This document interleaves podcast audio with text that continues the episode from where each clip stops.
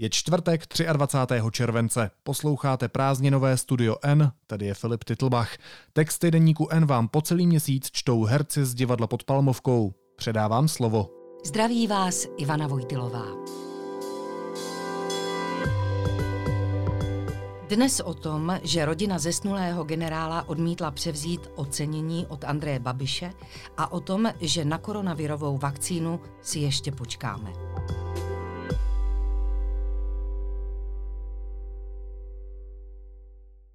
Autor Jan Virnicer.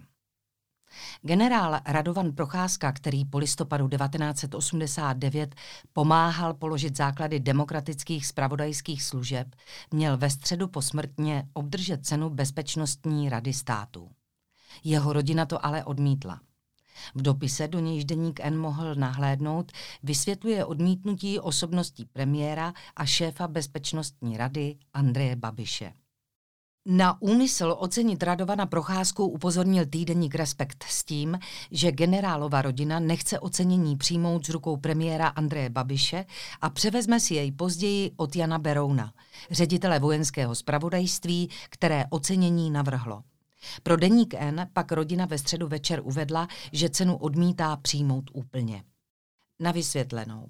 Cenu Bezpečnostní rady státu měl získat muž, který měl v komunitě českých spravodajců respekt jako nikdo jiný. Syn sibirského legionáře, protinacistický a později protikomunistický odbojář se znalostmi spravodajského řemesla, který se nezlomil ani po zatčení v roce 1951 a ani v kriminále. V charakteristice komunistických bezpečnostních orgánů stojí. Umí několik řečí, Vášnivě nenávidí všechno, co souvisí s komunisty. Je velmi inteligentní a zákeřný. Ředitel vojenského spravodajství Jan Beroun na něj vzpomínal v obsáhlém portrétu, který jsme přinesli po Procházkově červnovém úmrtí.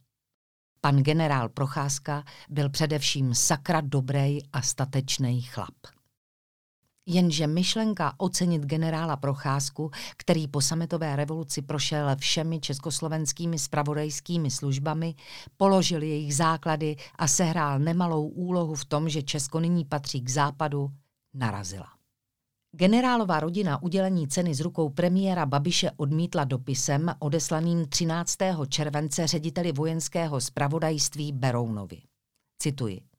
Je určitým nedorozuměním, že toto stanovisko bylo interpretováno pouze jako omluva z účasti na ceremoniálu, nikoliv jako odmítnutí ceny jako takové, kterým reálně je, řekl deníku N generálův syn Ondřej.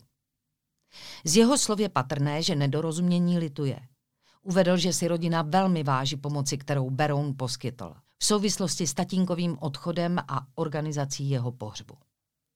V dopise, který Berounovi zaslala a poskytl deníku N k nahlédnutí rodina píše, že si velmi váží nominace na cenu Bezpečnostní rady státu vojenským spravodajstvím. A toho, že se úřad pod vaším vedením k jeho práci aktivně hlásí a navazuje na ní. Je to dobrá zpráva pro všechny občany této země. Souhlasíme také s tím, že cena tatínkovi za jeho celoživotní práci náleží.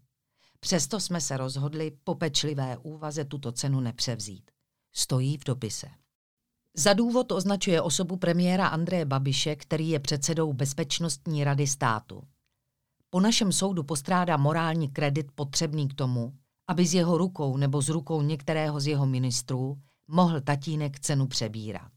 Bylo by jistě paradoxní, kdyby tatínek, který svůj život zasvětil boji proti totalitním režimům, měl obdržet bezpečnostní cenu z rukou člověka, na němž ulpívá nevyřešené podezření ze spolupráce s komunistickou tajnou státní policií.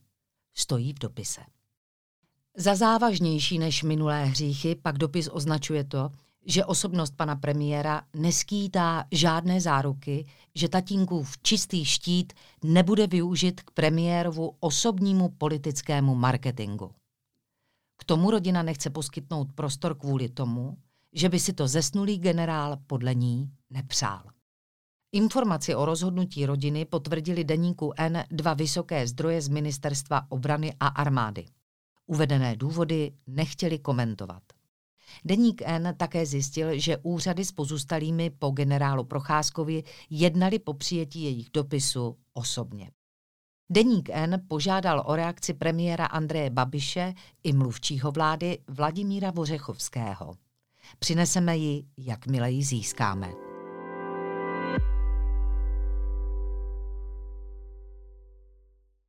A nyní druhé téma.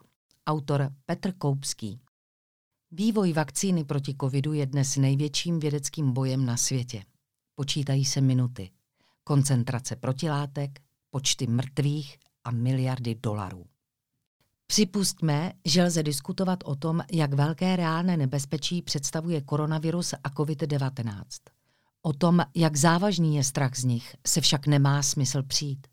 Ovládá celý svět, ať už v podobě vládních protiepidemických opatření různých zemí, anebo tím, že přímo bez pokynu mění chování a preference lidí. To má, jak všichni víme, obrovské důsledky pro ekonomiku, politiku, činnost institucí, pro naše individuální osudy. Koronavirus nám ničí svět. Jediné, co ho může zastavit, je účinné očkování. Nikoli lék, který tak jako tak část těžkých případů nezachrání, i kdyby byl sebelepší. Nikoli dočasný útlum epidemie, stejně zůstaneme ve střehu. A už vůbec ne řeči úředníků a politiků. Proto je vývoj vakciny na COVID-19 z krátkodobého hlediska tím nejdůležitějším, co se na planetě děje. Dokud ji nemáme, nedokážeme úspěšně řešit žádný jiný velký problém. Dokud ji nemáme, nedokážeme úspěšně řešit žádný jiný velký problém. Dokud ji nemáme, směřujeme k ekonomickému úpadku a společenskému chaosu. Bez ohledu na to, že COVID-19 sám o sobě opravdu není tak těžkou chorobou, aby poškodil vyspělou civilizaci. On sám ne, ale naše reakce na něj ano. Na druhou stranu nezapomínejme. Je a zůstane nemocí, na kterou z každé stovky potvrzených a příznakových případů zemře jeden až dva lidé. Po této stránce je tedy desetkrát až dvacetkrát nebezpečnější než chřipka. Ekonom Alex Tabarok před několika týdny zveřejnil přesný postřeh.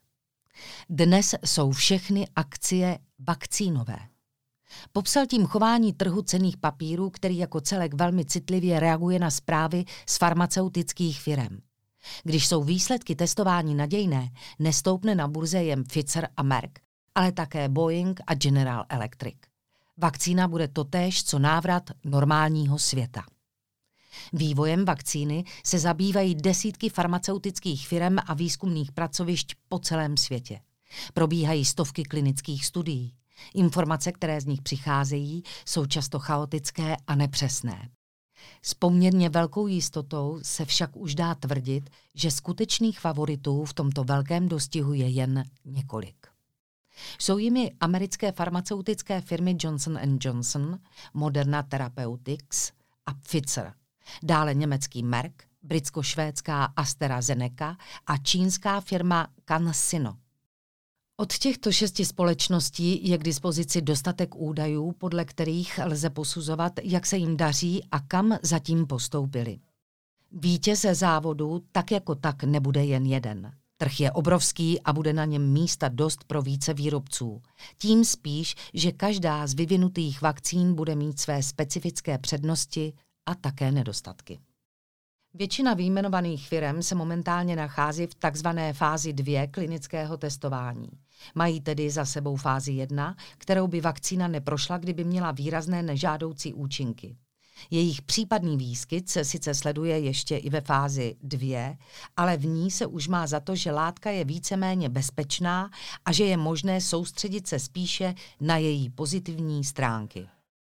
Léky se posuzují podle toho, jak účinně potlačí nemoc. Ale jak měřit účinnost vakcíny, která se podává zdravým lidem jako prevence? Konečným testem bude samozřejmě až nasazení v boji, tedy schopnost vakcíny zastavit epidemii v terénu. Ve fázi dvě klinických testů se tato schopnost ověřuje tím, že testovaní dobrovolníci jsou rozpícháni jako jehelníček. Stále se jim odebírá krev a sleduje se v ní výskyt protilátek protože ty jsou hlavním, nikoli jediným, smyslem celého snažení. Na onemocnění reaguje imunitní systém tvorbou protilátek, biochemických zbraní ničících vetřelce, v tomto případě virus. Vakcína je látka, která přiměje vaše tělo, aby se vytvořilo protilátky na nemoc, kterou jste neprodělali. Seznámí vás s nemocí neškodným způsobem. Toho se dá dosáhnout různými metodami. Běžné je očkování živým virem ve velmi malé koncentraci. Nestačí vyvolat nemoc, ale nastartuje tvorbu protilátek. Tak se postupuje u neštovic či kombinované vakcíny MMR. Jinou možností je použít chemicky zničený virus, který už nefunguje, ale pořád ještě obsahuje své charakteristické bílkoviny. Váš imunitní systém si je zapamatuje podle jejich tvaru. To je princip vakcín proti chřipce či žloutence typu A. Tyto metody však nejsou jediné. Každá z vedoucích farmaceutických firm se vydala trochu jiným směrem. Zvolené techniky jsou dány snahou o maximální rychlost a přitom bezpečnost. Tato dvě hlediska více méně znemožňují pracovat se živým oslabeným virem. Není známo, kam až se dá s jeho koncentrací bezpečně zajít a je také těžké uprostřed epidemie zajistit plně kontrolované prostředí, kde nehrozí kontaminace virem zvenčí. Největší publicitu má v posledních dnech tzv. oxfordská vakcína. Jde o společný projekt Oxfordské univerzity a farmaceutické firmy AstraZeneca.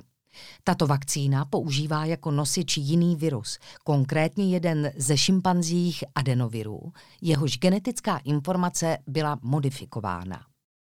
Výzkumníci do ní vložili předpis pro tzv. spike protein virus SARS-CoV-2. Tento protein hraje zásadní roli v mechanismu pronikání koronaviru do buňky a zároveň je jeho nejvýraznějším poznávacím znamením. Šimpanzí adenovirus zvolili v Oxfordu proto, že se nevyskytuje u lidí. Tudíž proti němu nikdo z nás nemá imunitu. Což je dobře, protože v opačném případě by tělo reagovalo odmítavě na samotnou vakcínu a vytvářelo by protilátky proti ní, ne proti koronaviru. Nyní publikované výsledky fáze 2 vypadají nadějně co do tvorby protilátek, ale také z hlediska celkové aktivace imunitního systému. Ta se měří podle zvýšené produkce tzv. T lymfocytů. Nepřesně, ale srozumitelněji můžeme říct bílých krvinek. Oxfordská vakcína je rozhodně jednou z nejnadějnějších. Na první příčku ji však odborníci neumístují. První příčka momentálně patří týmu, který ve Spojených státech amerických postavili farmaceutické firmy Pfizer a BioNTech. Jejich vakcína je úspěšná zejména z hlediska mobilizace T lymfocytů. Pacienti také velmi dobře reagují na případné přeočkování, které tvorbu protilátek posiluje až desetinásobně. Vzhledem k počtu lidí, které bude potřeba očkovat, by samozřejmě bylo dobře, aby stačila jediná injekce – ale výhody přeočkování mohou nakonec převážit. Podobné výsledky má společnost Moderna, kde však je celková odezva imunitního systému slabší. Nikdo zatím neví, jaké koncentrace protilátek budou proti SARS-CoV-2 postačující. Proto je tvorba T lymfocytů důležitým měřítkem. Poslední z firm, která v těchto dnech zveřejnila data o své vakcíně, je čínská CanSino. Ta má za sebou teprve fázi jedna, ale situace je natolik výjimečná, že toto dělení, jehož se jinak seriózní klinické testy přísně drží, poněkud ztrácí význam. Kancino vykazuje ze jmenovaných nejhorší výsledky co do tvorby protilátek, zejména u starších pacientů, což je samozřejmě problém. Důvodem může být to, že Číňané pracují stejně jako AstraZeneca s adenovirem, avšak lidským, nikoli šimpanzím. Na ten si lidé mohou snadno vytvořit protilátky nebo je už mají. Tím se v podstatě znemožňuje přeočkování a tělo vakcínu zlikviduje. Tento výčet není úplný a může se stát, že se mezi ty nejúspěšnější dostane ještě úplně jiná firma či výzkumný tým. Na druhou stranu je to den ze dne méně pravděpodobné. Vlády bohatých zemí podle svých možností výzkum vakcíny podporují. Nikoli nezjištně. Zajišťují si tím budoucí dostupnost očkování pro své občany. Nejdále v tomto směru je americká administrativa, která již podpořila společnosti AstraZeneca, Moderna a Johnson Johnson z federálního rozpočtu částkami ve výši stovek milionů dolarů. AstraZeneca a Johnson Johnson se výměnou za to zavázali, že ve Spojených státech budou vakcínu prodávat bez zisku jen za cenu ve výši svých nákladů. Moderna tuto podmínku odmítla a výslovně prohlásila, že za náklady prodávat nebude. Přesto dotaci dostala rovněž. Pfizer vládní financování odmítl ke znepokojení některých členů kongresu, kteří se obávali vyšroubování ceny. Ale za to v těchto dnech uzavřel s vládou Spojených států smlouvu na budoucí dodávku vakcíny v ceně 1,95 miliardy dolarů. Naskýtá se tak otázka, jaká by byla rozumná politika pro Česko a zda se státu takové dotace vyplatí. Za normálních okolností možná ne. Zde však není hlavní otázkou budoucí cena, ale zajištění přednostních dodávek. Vakcíny nebude zpočátku dost pro všechny. Po druhé fázi klinických testů standardně následuje třetí, v níž se nový potenciální lék porovnává se stávajícími terapiemi. Souhlas regulátora získá, je-li z nějakého hlediska výhodnější. To znamená účinnější, levnější, lépe skladovatelný, s menšími vedlejšími účinky a podobně. Smyslem je zajistit, aby nebyly lepší léky vytlačovány horšími. Vakcínu proti COVID-19 samozřejmě nelze porovnat s žádnou stávající látkou. Žádná neexistuje. To neznamená, že bude ve fázi 3 automaticky schválena. Americký regulátor FDA neboli Úřad pro kontrolu potravin a léčiv již vyhlásil svá kritéria. Bude požadovat účinnost alespoň u 50% očkovaných. Ti, až se dostanou do styku s COVID-19, neměli by onemocnět. 50 je poměrně málo, ale laťka je tak nízko kvůli naléhavosti situace. Firmy však nevědí a zatím nemohou vědět, zda dosáhnou alespoň tohoto výsledku. To se pozná až během dalších obsáhlých testů, které budou zahrnovat tisíce osob a budou trvat několik měsíců. Každá země má sice svého národního regulátora, ale postoj FDA bývá rozhodující pro celý svět. Zejména na této americké agentuře tedy záleží, kdy se vakcína bude moci nasadit ve velkém. Porovnávat mezi sebou dosud publikované výsledky je velmi obtížné, a to i pro specialisty. Výsledky jsou neúplné a nejisté. Může se stát, že některé z nich budou staženy kvůli dodatečně zjištěné chybě. To je v biologických vědách běžné, zejména při takovém spěchu. Každý z týmů používá jinou metodiku testování i vyhodnocování.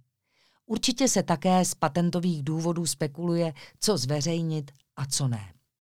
Zprávy ve všeobecných médiích o tom, že ta, která vakcína je nadějná či dokonce zaručeně účinná, je proto třeba brát už ani ne s rezervou, ale vysloveně s krajní skepsí. Často jde o milnou interpretaci, které se dopouštějí jak novináři, tak sami lidé z výzkumu. Sázka je nejvyšší. Hodiny tikají a nervy pracují. Je dobré k nevyhnutelnému zmatku přispět co nejméně a pevně se držet na zemi. To je pro dnešek vše. Zítra se můžete těšit na speciál My a mýty. Hezký den vám přeje Ivana Vojtilová.